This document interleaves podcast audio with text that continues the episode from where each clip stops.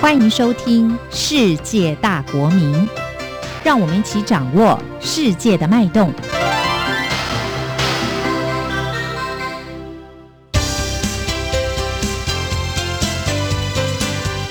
公民新世界。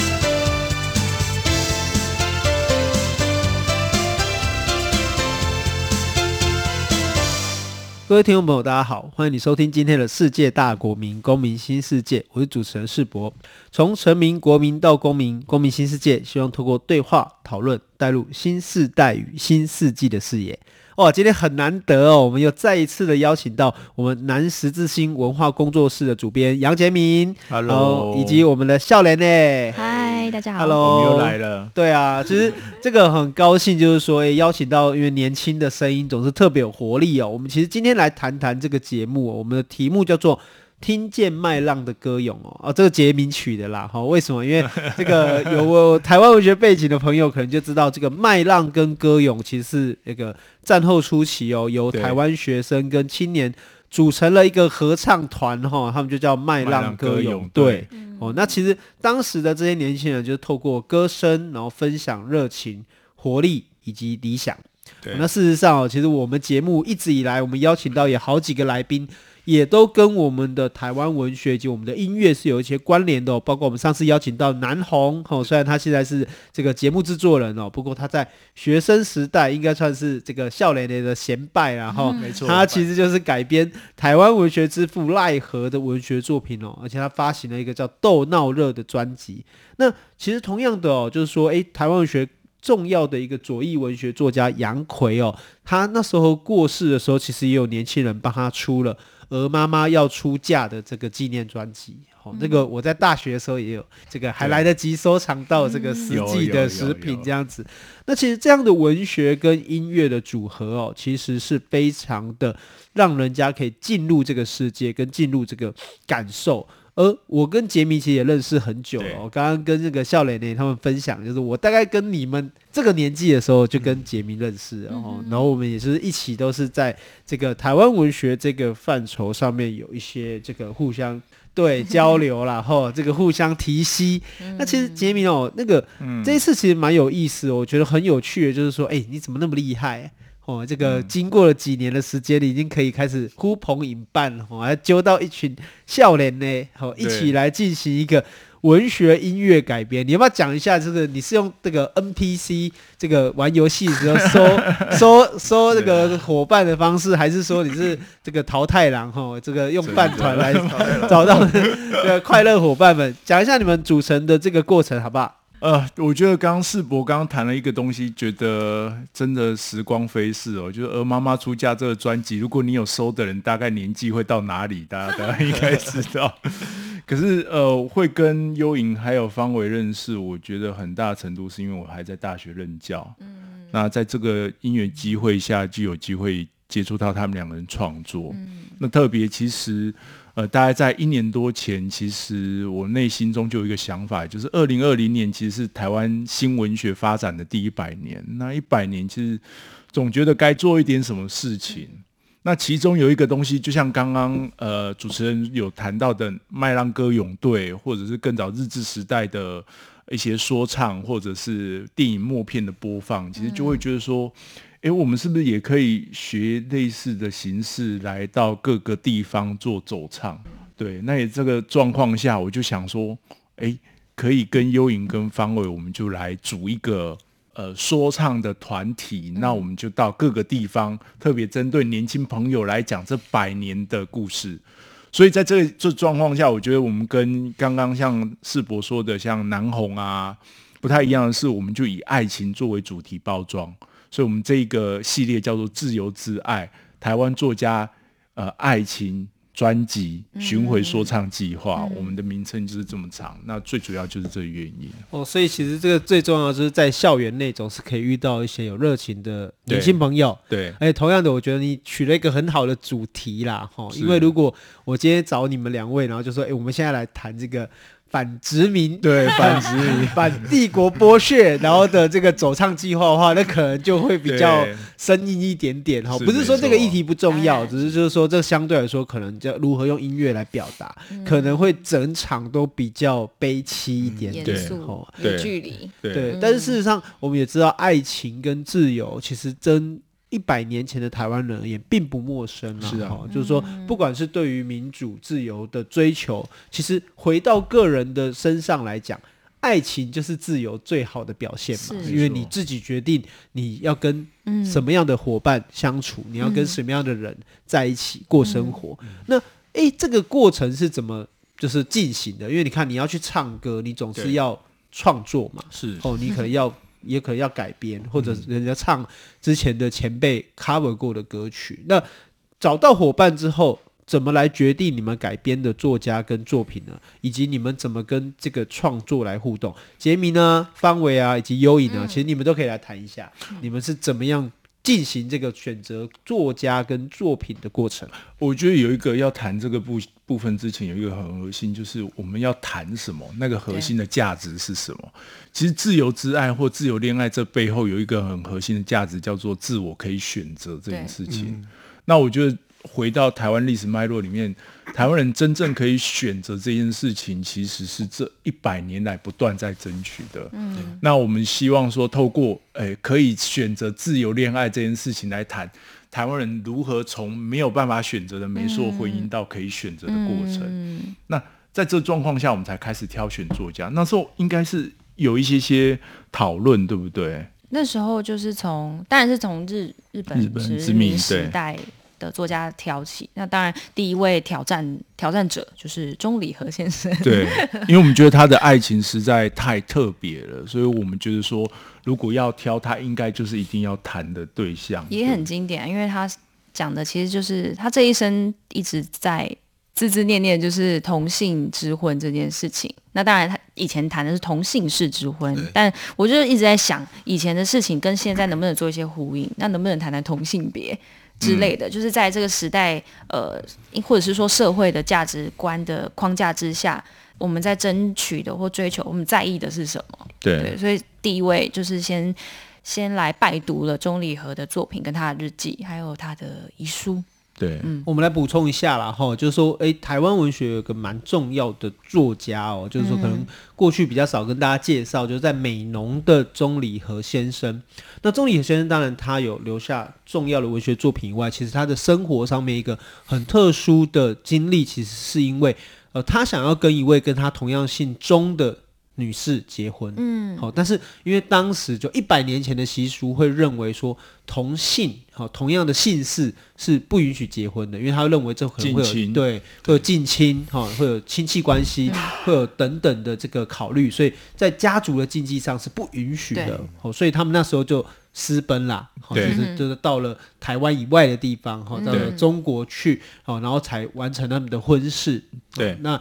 以及后来他的创作过程中，其实就一直在讨论这件事情。而我觉得刚才优颖也讲得很好，就当一百年前是同样的姓氏被人家认为是不能结婚的，一百年后。同样的性别好的人能不能结婚呢？能不能追求他们的幸福呢？其实这也是我们这个新的世代的人可以重新思考幸福的定义。是哦。那我们刚才讲到了文学，我们讲到了这个内容的这个层面，我们讲到了爱情。那音乐旋律上面呢？方伟要不要跟大家讲一下？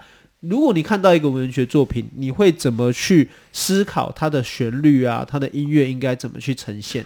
举个例子，如果是以我们等一下会听到的钟离和这首歌的话，因为其实钟离和的故事是蛮难过，对。但是其实之前在巡回的时候，杰明老师常常会提到，就是他钟理和自己有写一篇小说嘛，对，长篇，然后有刊登《立山农场》。哎，对对对，然后到最后，其实钟离和自己把结局是写到他们是一起殉情这样子，对。但其实后来有读者投信说，哎。怎么怎么这样子啊？怎么 都没有让我没有希望这样子，所以钟离和后来想一想之后，就把结局改掉，就改成跟他自己的故事一样，就是他们一起私奔这样子。对，所以其实我在写我在做这首歌的曲的时候，虽然它旋律听起来是比较难过、比较悲一点，但是其实到最后还是有一点点希望的那种感觉。这跟我们其实定这一首歌的名字有关系，就是我们定它作为雨。呃，雨这样的一个部分，其实也是钟礼和的创作之一。那其实钟礼和他的一个生命经历，在战后初期有一个阶段，其实当时候的南部台湾正在大干旱。嗯，那那个干旱过程中，其实他在短篇小说有写到，就是远方的山其实飘来了一大片的云。那这个云飘来，到底会不会下雨？他不晓得。嗯，但是却给了他们未来中一个希望。嗯，所以我们也把这首歌定为雨，其实也是期待，就是说，即便钟离和生命样态是这样的。悲情，但是他都还是带给别人在悲情中是拥有希望。嗯，那其实这也是创作一个很重要的功能，因为它帮助我们展望未来。对，我们看看见了现实生活中可能有一些阻碍，对，有一些困难，但是我们总是可以在艺术里面得到超脱，哦，得得到这个沉浸跟升华。其实我觉得这是艺术的一个很重要的因素啊。嗯，好，那我们第一首来放放这个。钟礼和的《雨》这首歌好了哈，这你们给我的介绍很惊悚哦。你们说台湾文学重要的作家哈，美浓的钟理和先生以及他被诅咒的爱情，对，就是他其实不被祝福啦，不被祝福，因为大家总是有顾虑哈，这个社会上总是有他的压力。可是我们也看到了，呃，钟理和先生怎么用他的行动去突破这样的阻碍，追求自己的爱情跟幸福，然后以及完成他在创作的理想。好的，那我们现在就来休息一下，我们来听听这首《与》，世界大国民，公民新世界，我们马上回来。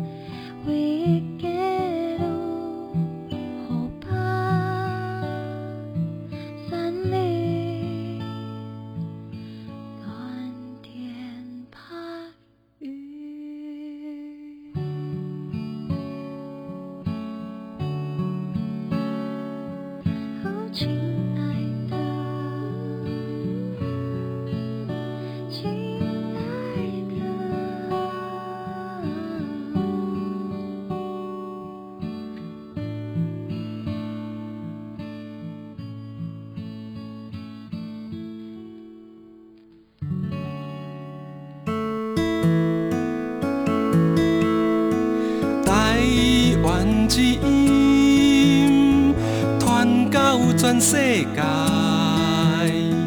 永远的关怀，你上心爱的电台 RTI。各位听众，大家好，欢迎你回到世界大国民公民新世界。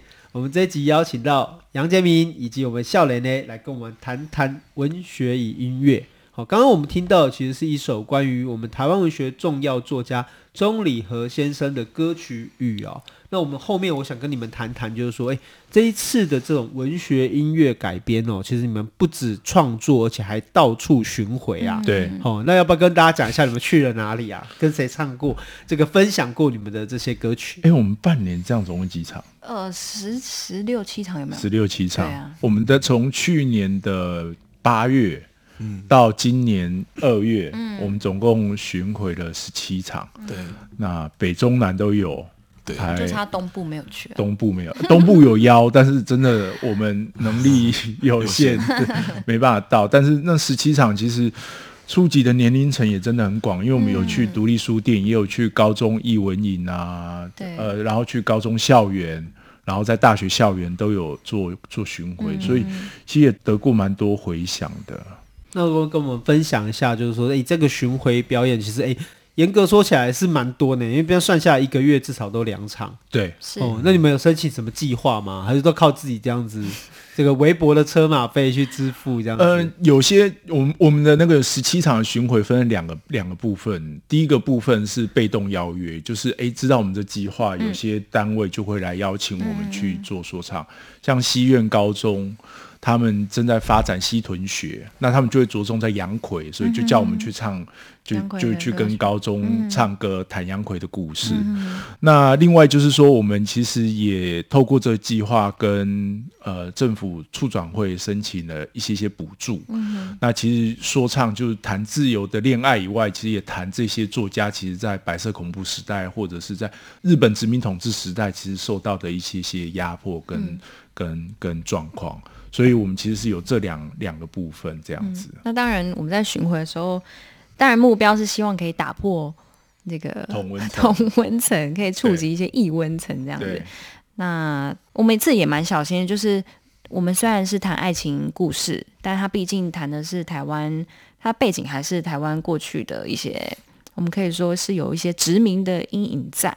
嗯，对，那对那其实有些人，如果你对台湾文学不是这么亲近的人的话，他也许会觉得蛮生硬的。所以，嗯、呃，其实我觉得歌曲就是很直接，也是比较温柔的沟通的方式。对，对我我就让你听一首情歌，那那你可能有兴趣，你就会走进我的故事里面，然后我们再说一些台湾的故事。这样，那其实我觉得很有趣的是，尤其是像我的爸爸妈妈，就是叔叔阿姨辈的，对他们会对钟礼和的歌曲。很有共鸣，就是他们的回馈都是，因为他觉得以前不能决定自己的婚姻这件事情，当然他们也不陌生啦。对，但可能他们的爸爸妈妈也是这样走过来的，所以他们会觉得，哎，两个相爱的人不能在一起，然后还要啊、呃、这么多疾病啊，然后残破啊，然后漂漂流啊、嗯、这种，他们会觉得很心酸。所以，尤其是呃，其实钟离和这首歌，因为是我们第一首创作，所以它其实蛮困难的，除了要读。读开很多次读书会之外，其实最后呃，我们版本也改了六七次。嗯、那最后定调的原因是因为钟理和的遗书救了我们。那遗书其实它是一个他自己不希望被公开的一封信，因为在在里头那时候他在医院里面呃疾病缠身，所以他其实，在写的时候他就有希望说，他甚至写了就。不要有任何人看到，那他就一个人安安静静的离开就很好。那当然，他的太太跟着他，因为他生病了，所以生活非常的困苦。对，所以他在遗书里面写了大量的对他太太的愧疚、思念，还有思念。然后，因为客家人的概念词汇里面是没有“亲爱的”这个词，因为他他其实是华语翻译的，对，所以，但是他在遗书里面的大量呼喊着“亲爱的”，然后。呃，亲爱的台妹，亲爱的平妹，就是希望能够呃，我死后你可以呃简单的安葬就好了。然后因为家里没有钱，然后再来就是呃很抱歉，然后希望她可以改嫁。那再来就是希望我们的小孩不要走文学这一条路。但是很遗憾的，他的孩子最后还是走 文学这条路。那当然最后他就是对他说了非常多的思念，跟他很爱他这件事。嗯、那所以一书我觉得很容易看到他，就是钟理和他是一个活的。曾经真实的对，活生生的就在我们的呃台湾的历史上曾经生活过。对，他，他不再是那个教科书教我们的倒在斜坡里的笔耕者，就这样而已。他他有更他变成更有生命力的一个人。没错，这也是我们选取五位就是要做音乐创作作家的原因。就是这五位里面，其中有三位其实是课本作家，包含赖和。嗯包含钟理和，包含杨奎，因为我们觉得所谓的课本里面教的可能都只是一个片段，我们怎么样能够让它更具人的性格被认识？嗯、我觉得这应该是文学教育应该要去做的部分。那另外两位是谁？另外两位吕吕赫洛跟张文怀。对。对，因为他们也具有日本殖民统治时代的代表性，嗯、所以最后我们选取的五位是这五位。而且我每次上场前，我都会，我们三个都会就是信心喊话，就说 要讲人话。等一下上台就是讲人话，不要再拿出那个学学术派的那一套，没有人要听啦。对，哦，其实那个刚才两位就有提到说五位重要的作家嘛，然后从赖和、钟理和、杨奎、吕赫洛以及张文怀。